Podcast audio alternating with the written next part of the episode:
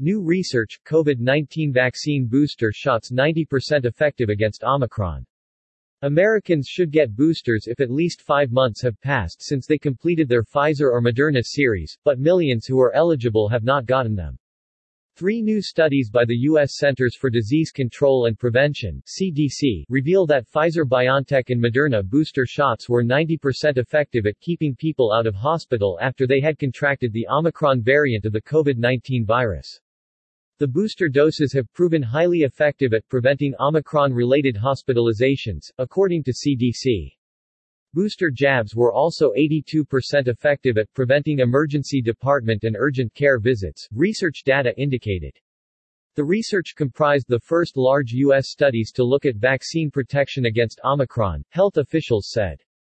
Americans should get boosters if at least five months have passed since they completed their Pfizer or Moderna series, but millions who are eligible have not gotten them, the CDC's Emma Accorsi, one of the study's authors said. The papers echo previous research, including studies in Germany, South Africa and the United Kingdom, indicating available vaccines are less effective against Omicron than earlier versions of the coronavirus, but also that booster doses reverend up virus-fighting antibodies to increase the chance of avoiding symptomatic infection. The first study looked at hospitalizations and emergency room and urgent care center visits in 10 states, from August to this month. It found vaccine effectiveness was best after three doses of the Pfizer or Moderna vaccines in preventing COVID-19 associated emergency department and urgent care visits.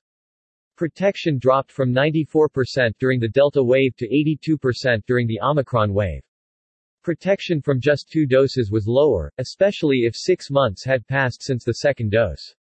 Officials have stressed the goal of preventing not just infection but severe disease.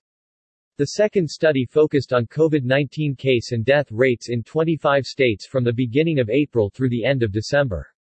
People who were boosted had the highest protection against coronavirus infection, both during the time Delta was dominant and also when Omicron was taking over. Those two articles were published online by the Centers for Disease Control and Prevention. The Journal of the American Medical Association published the third study, also led by CDC researchers.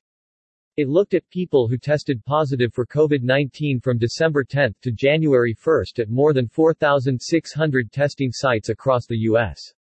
Three shots of the Pfizer and Moderna vaccines were about 67% effective against Omicron-related symptomatic disease compared with unvaccinated people. Two doses, however, offered no significant protection against Omicron when measured several months after completion of the original series, researchers found. If you are eligible for a booster and you haven't gotten it, you are not up to date and you need to get your booster, CDC Director Dr. Rochelle Walensky said during a White House briefing on Friday.